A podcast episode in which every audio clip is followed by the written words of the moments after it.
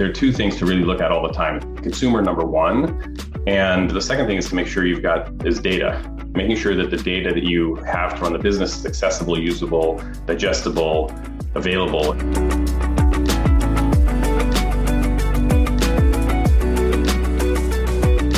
The buying experience is becoming more and more of a puzzle that comes together in a different way for each consumer.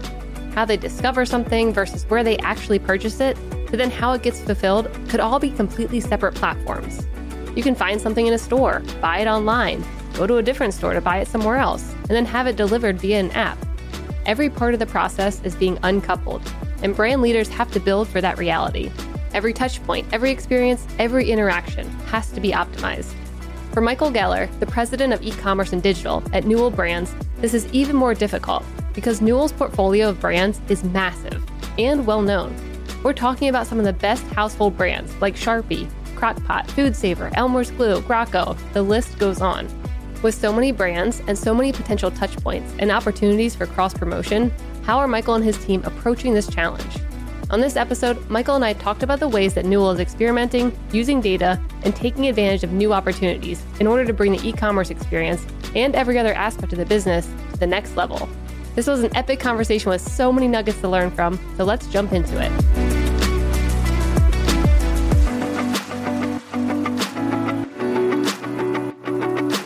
Before we dive into this episode, I was hoping you could please subscribe, rate, and review the podcast. It helps spread the word about the show, and I would really love it. So please let me know how I'm doing and give me a rating, give me a review. Let us know. All right, enjoy the episode.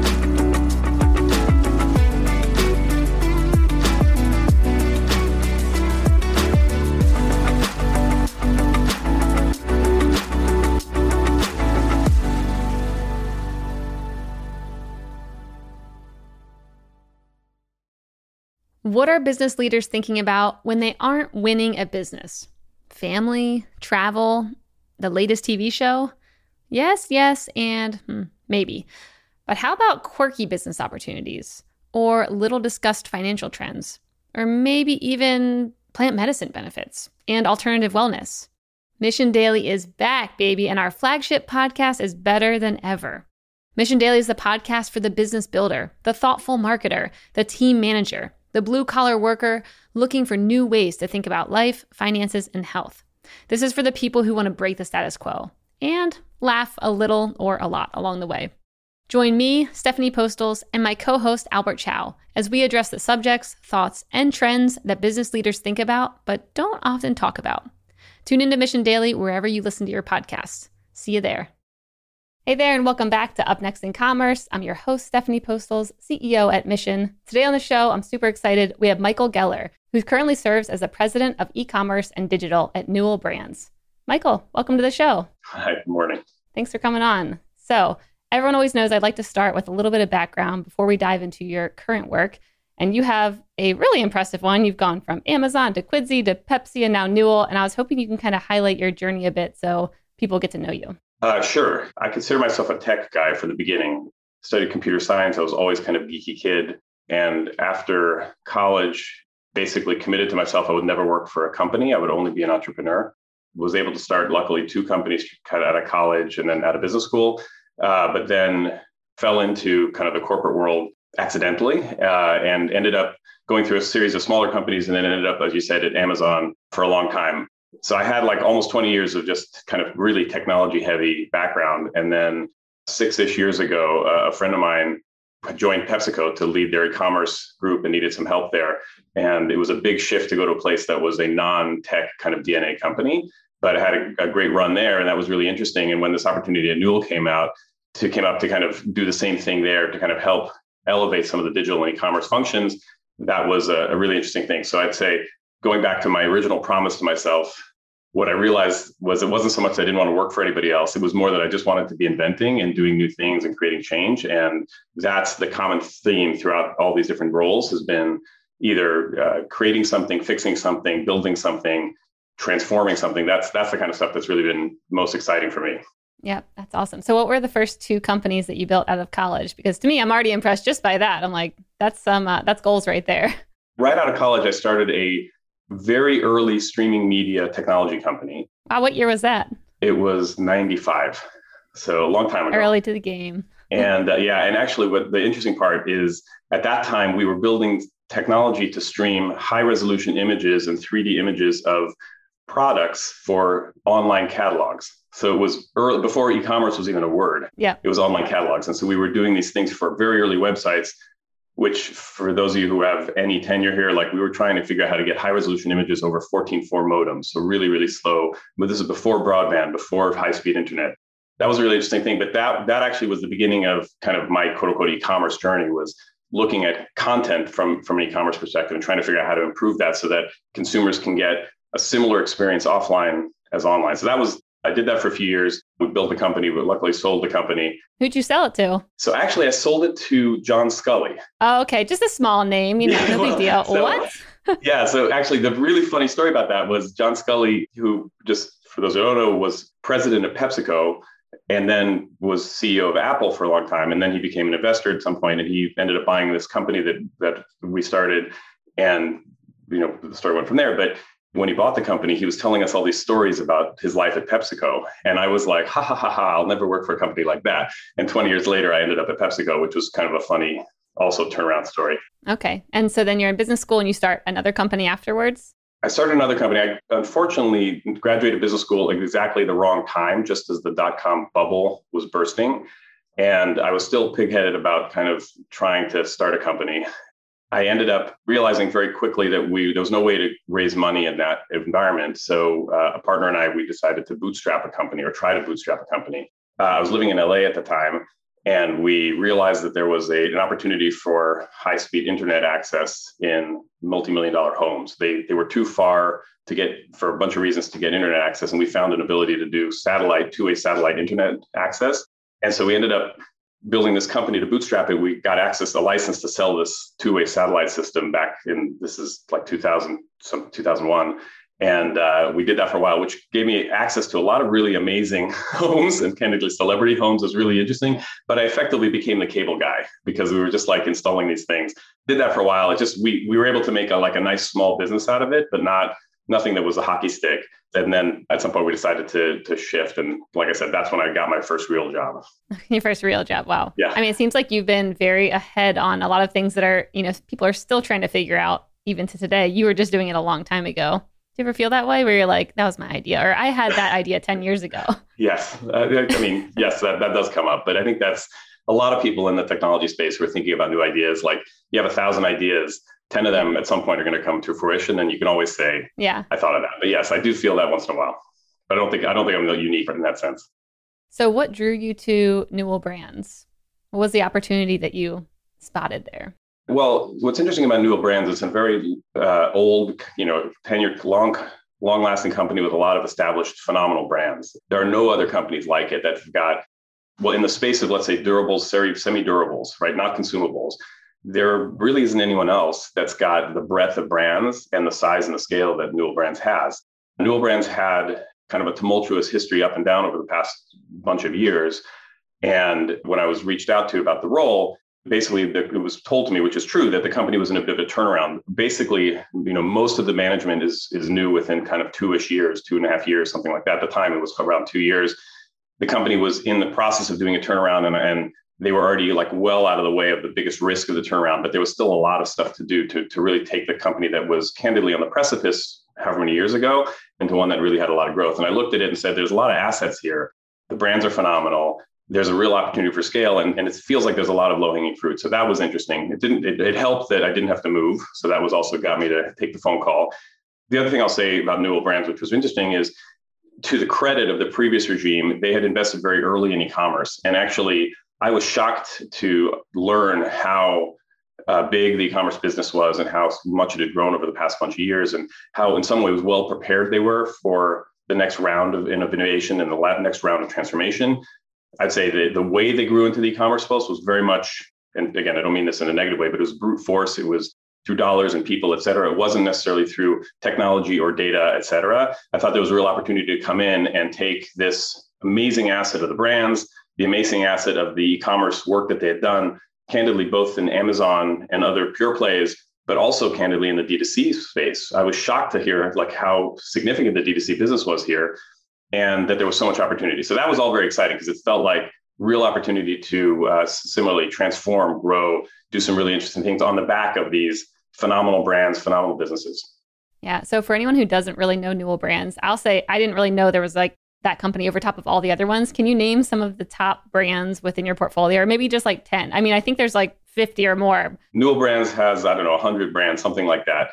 And they're all household names you know. So Rubbermaid, Graco car seats, Sharpies, Elmer's glue, Coleman camping, Marmot technical apparel, Contigo water bottles. Uh, let's see who Ball canning jars, Calphalon pots, uh, Oster blender, crock pot, crock pot, right? I mean, so literally dozens and dozens of brands. Yeah. That everybody knows, right? Almost all of our of our brands are really household household names. And uh, one of the exercises I did when I first joined was I literally the day before I started, I went around the house and just took photos of all the Newell brands I could find in my house. It was a staggering amount.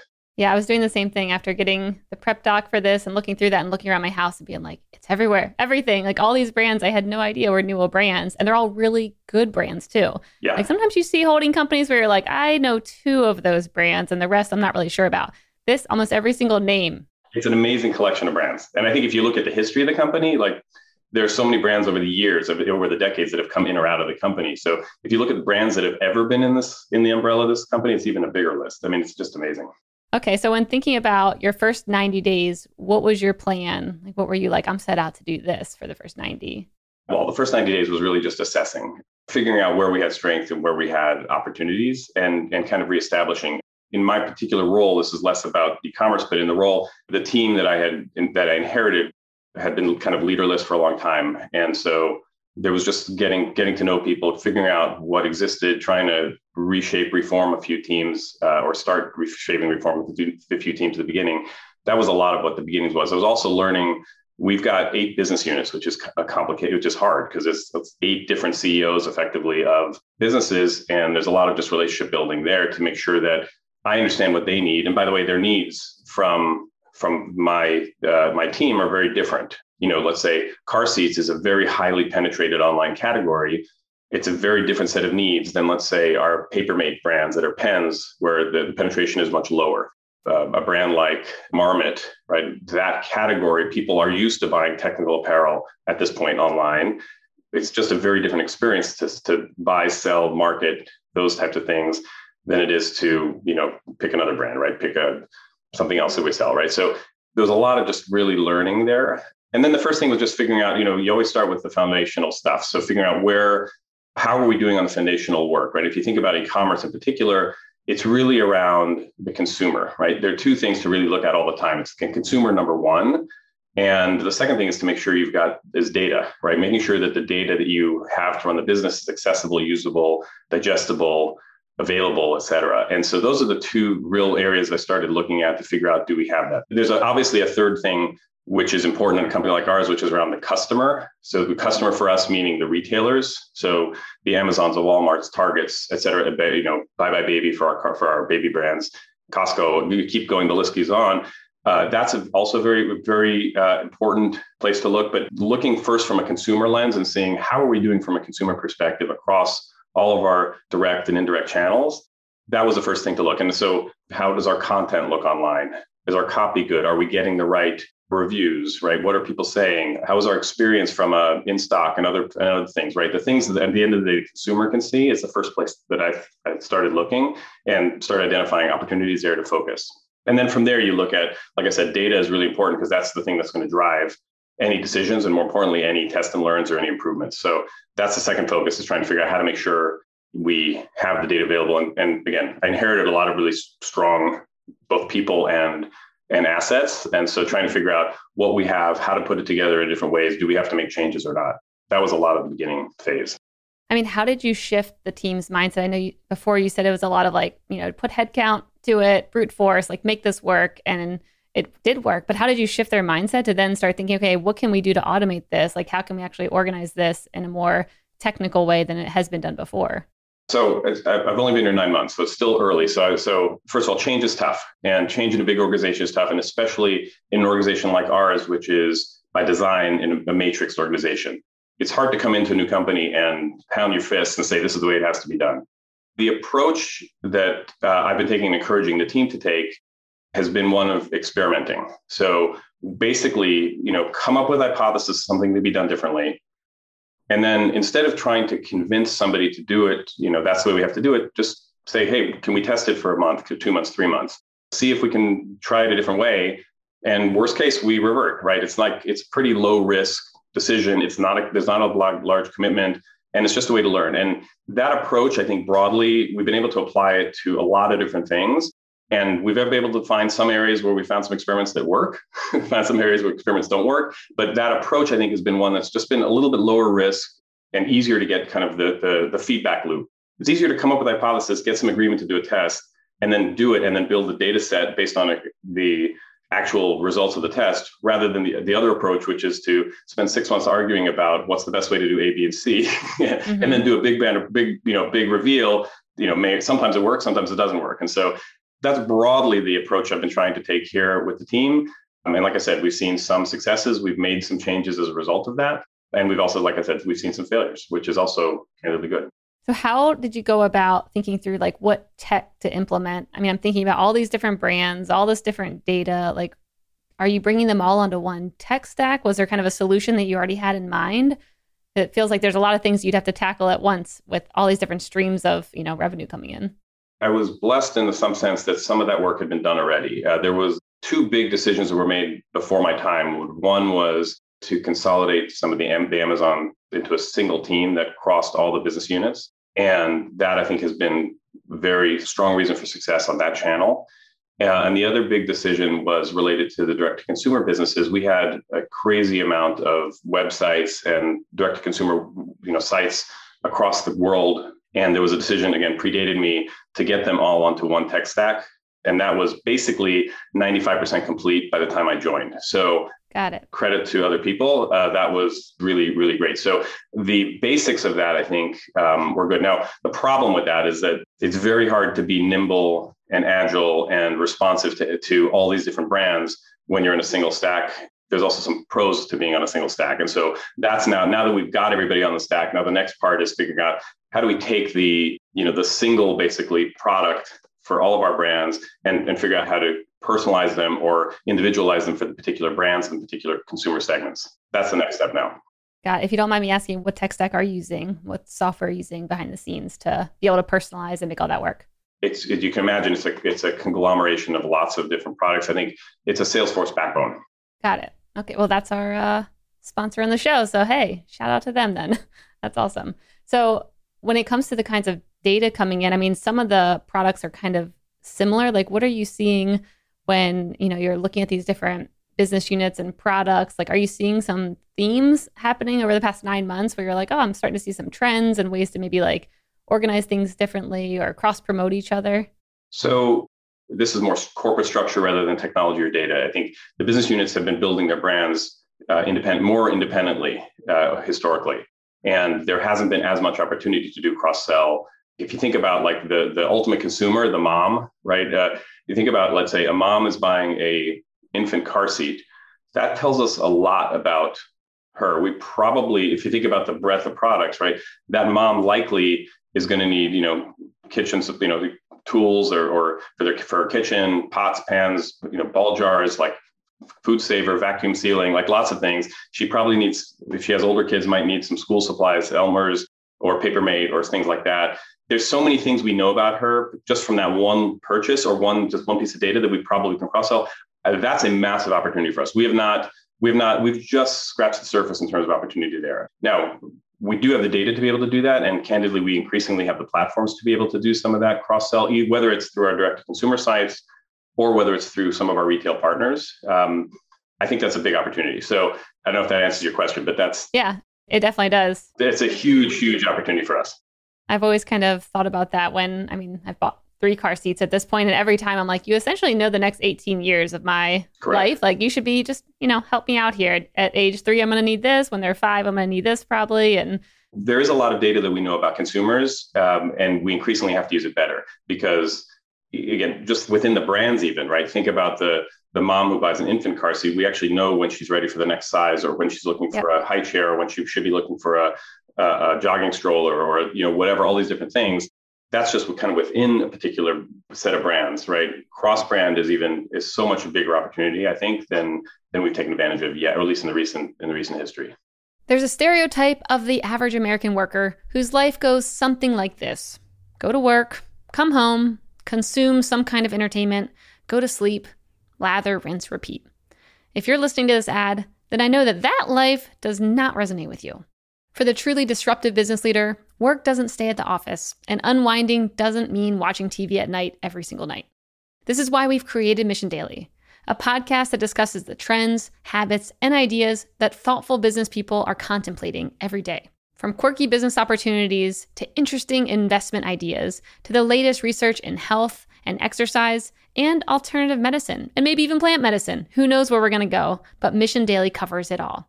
We're releasing new episodes every weekday. So join me, Stephanie Postles, and my co host Albert Chow as we discuss the subjects, thoughts, and trends that business leaders think about but don't talk about publicly, that is. Break the status quo. Tune into Mission Daily wherever you listen to your podcasts. See you there.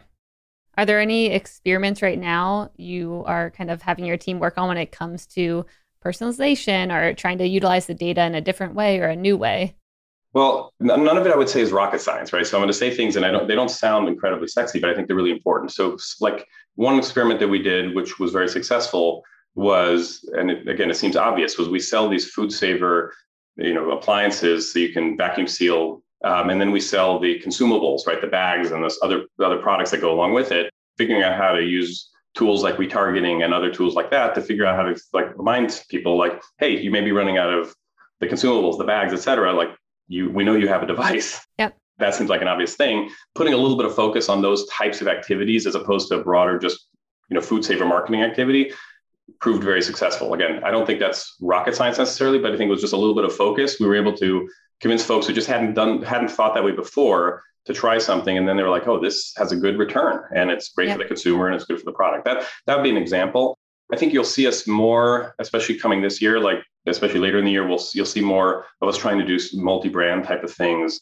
One of the opportunities we have is, especially with our retail partners, is to leverage the scale of their traffic to try to do cross-brand selling, basically.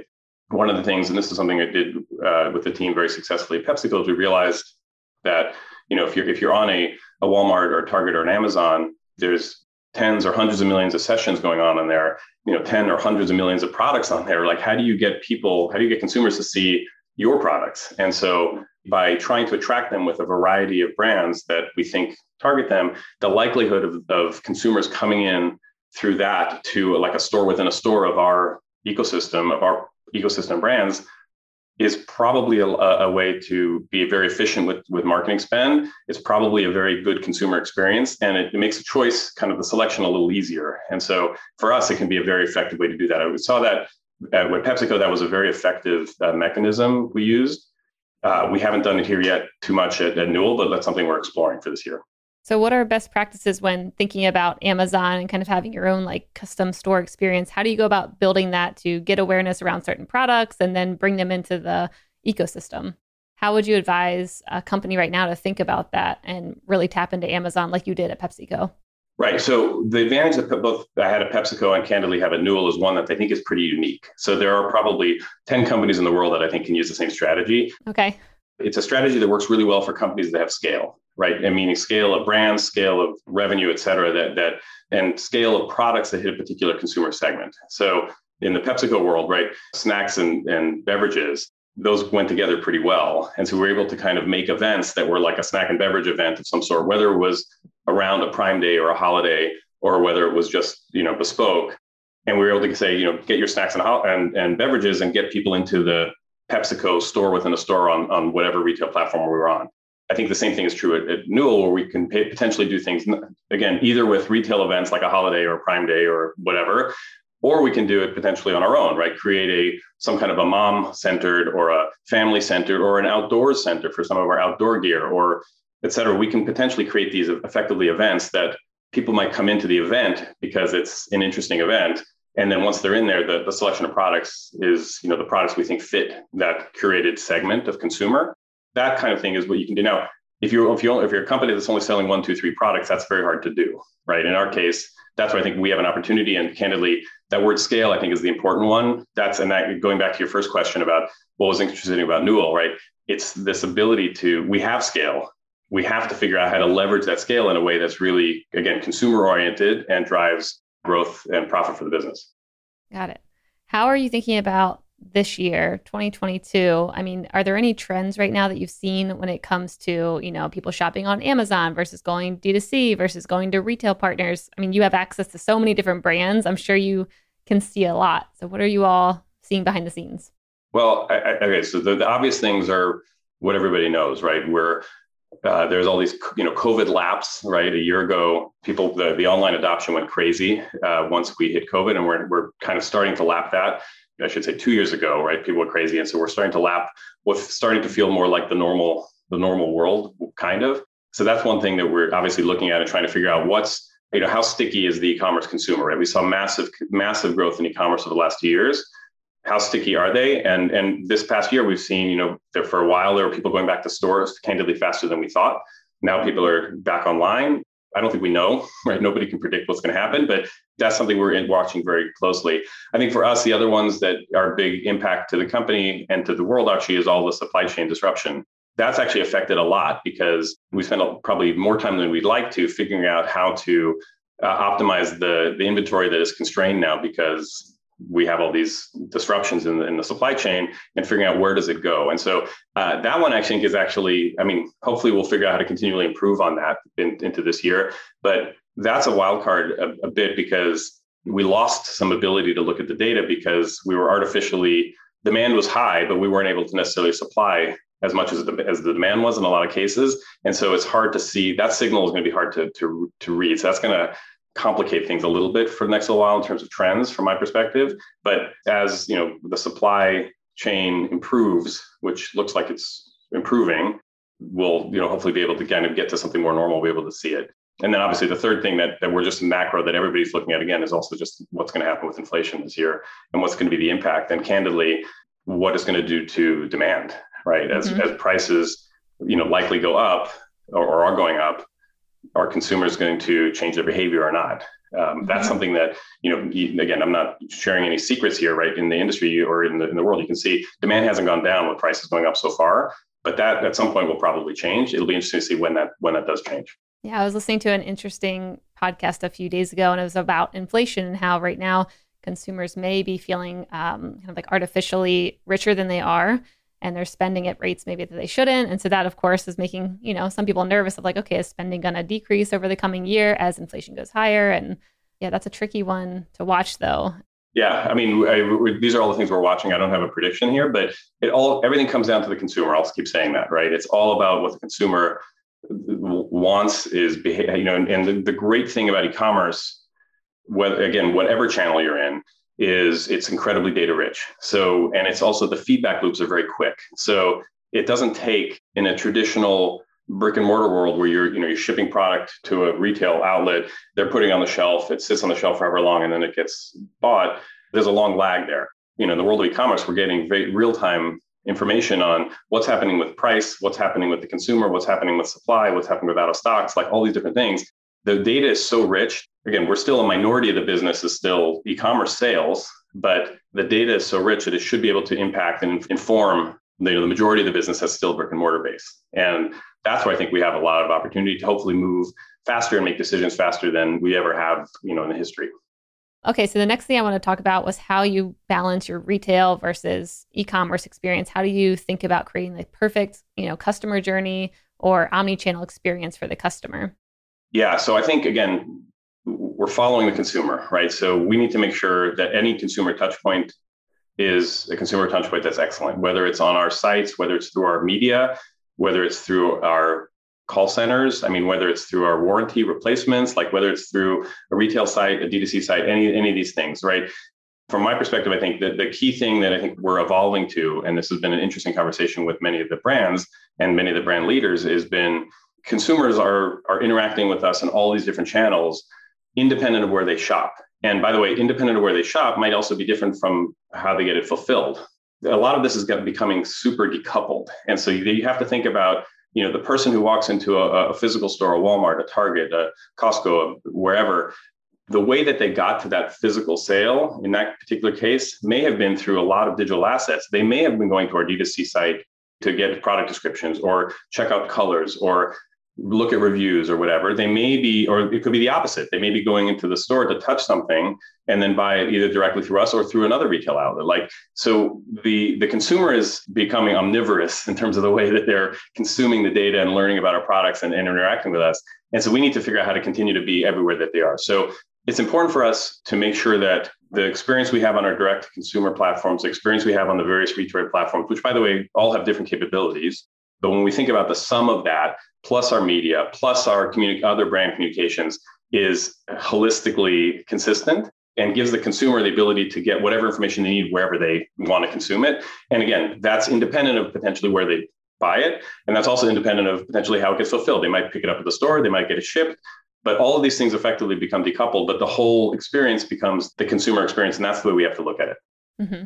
What does the partnership look like with retail partners? Because that, I mean, they have a big part of making sure that experience works well. And I know you mentioned also having different kinds of partnerships with them. So, what does it look like to set up a successful relationship in a way that you can make sure that experience really does work the way that you're explaining it? Yeah, I mean, our retail partners are incredibly important to us. Obviously, that's still the majority of our sales are coming through through that channel there's fundamentals in terms of just setting up the business relationships so that it's it's a win-win so that we're making money they're making money we are, we're operationally efficient. I mean there's all the kind of block and tackle stuff that you would have in any retail relationship making sure you know pricing is right supply chain is right promotions are right et cetera et cetera et cetera.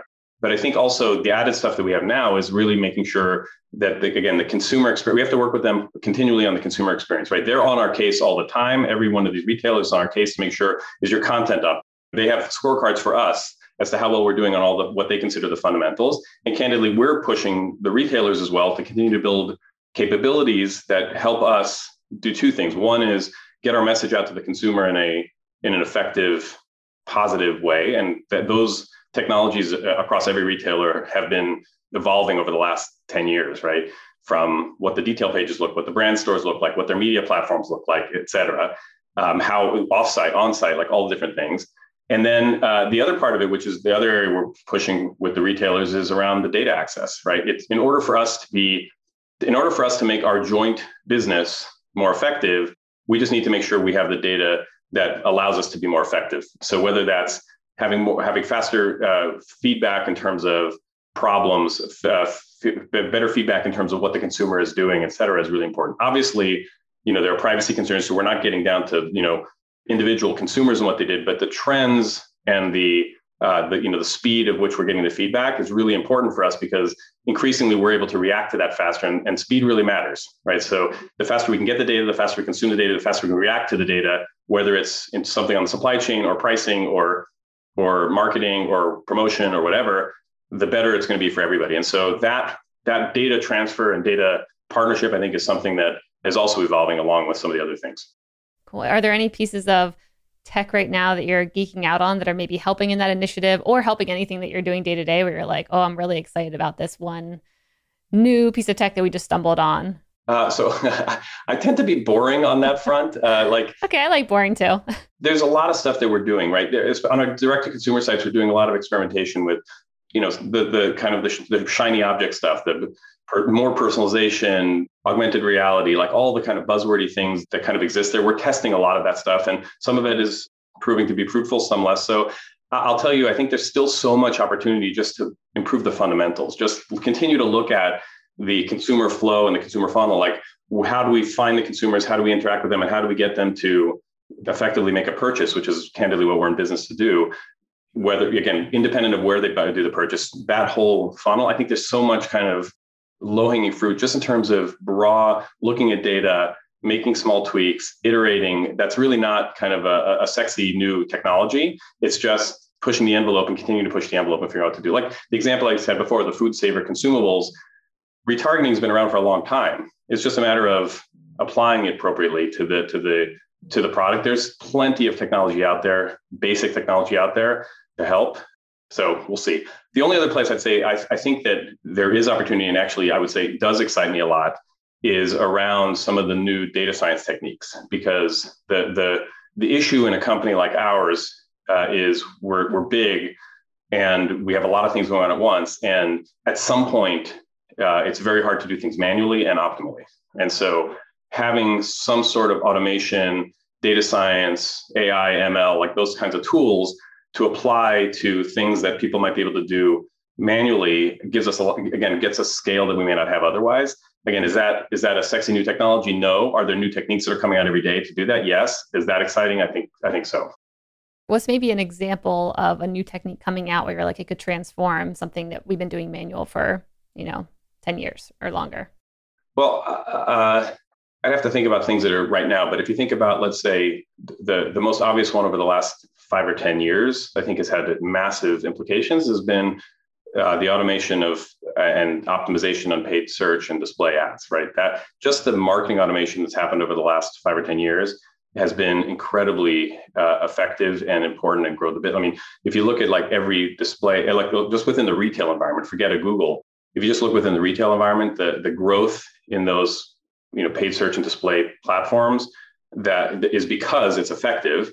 How is it effective? It's because they're getting more smarter, continually smarter about targeting the right consumers, getting the bidding right for the ones that are you know bidded bidded uh, ad units, all of the the behind the scenes mechanisms that are better pinpointing the right ad to the right consumer at the right time is doing two things. One is it's it's let all of us as advertisers, it's making it more effective for us to and more efficient for us to to play in that in that sandbox. But it's also because it's more pinpointed, it's also giving more inventory effectively to everybody, right? So it's actually growing the pie in multiple different ways. I think that for me is still something that has been very exciting the last five or 10 years. And I think is going to be and continue to be uh, an area of innovation for the next long while. And some of that's going to be developed by, you know, some of the retail platforms. Some of it's going to be by a tool or other providers. Some of it's going to be hopefully innovated by folks like us. Yeah, I love it. All right. Well, let's move over to the lightning round. The lightning round is brought to you by Salesforce Commerce Cloud. This is where I ask you a question and you have a minute or less to answer. Are you ready? I'm ready. First, what's the best piece of business advice you've ever received? Focus on the consumer. I love it. What's something you constantly tell your team or remind them of? Uh, we don't have to solve everything. We just have to continue to make incremental improvements. I love it. What's up next on your reading list? Oh, I will say uh, I just read, so it's not what's upcoming, but I just read a great book called Working Backwards about Amazon that I thought was one of the best business books about Amazon that was really not only just telling stories about Amazon, but actually gave some really uh, crisp advice on how to apply some of that to other businesses. Ooh, I'll have to check that one out. If you were to have a podcast, what would it be about? Good question. I actually uh, spent a lot of time, especially the last two years, in kind of home automation, DIY, that kind of stuff. And so that whole world is, is, like how to automate stuff and, and to make more you know make your life more efficient. Those are the areas where i have a lot of like personal passion. And so that could that could be a fun podcast i think. Yeah i would definitely say it goes with the trend that's happening around the home improvement. I mean everyone would be listening to that. Yes. You should start it. We'll find you a sponsor. All right and the last one uh, what is a favorite memory over the past 10 years that you think about that makes you happy and it can be personal, it can be business, it can be anything, just something that first pops in your mind. Uh, well, a lot of the memories are personal. I've got I've got five kids actually, and so mm-hmm. the times when we've all been able to be together in somewhere fun, typically on a vacation, either skiing or on the beach. I think those are the areas where I'm like, oh, this is this is nice, relaxing, etc., and and good family time. I love that. Well, Michael, thanks so much for coming on the show and joining me. It was a blast, and uh, we'll definitely have to have you back in the future. Where can our listeners find out more about you and Newell Brands? To learn about the brands at Newell, you can go to Newell Brands. Check out all of our D2C sites. Yankee Candle's a really popular one. Uh, Marmot's another good one. Uh, there's several other uh, interesting ones to learn more about our products and brands. To learn about me, I think you know the typical LinkedIn, et cetera, is probably best. Perfect. Thanks, Michael. Listeners, thanks for tuning into this episode. I hope you enjoyed it as much as I did. If you haven't already, please subscribe, rate, and review this podcast. It helps spread the word, and I would greatly appreciate it. See you next time.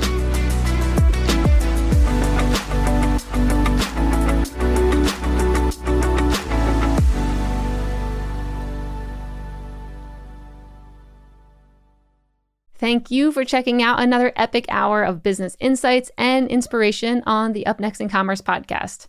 If you like what you've heard and you're interested in partnering with us to bring your brand to a growing audience of e commerce experts, reach out to me at stephanie at mission.org to get the conversation started.